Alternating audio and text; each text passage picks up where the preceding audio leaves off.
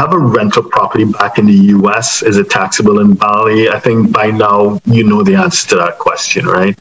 Uh, yes, whatever rental property, whatever income producing asset you may have, wherever in the world it may be, it is the income is taxable in Indonesia and the existence of the asset must be declared to Indonesia as well.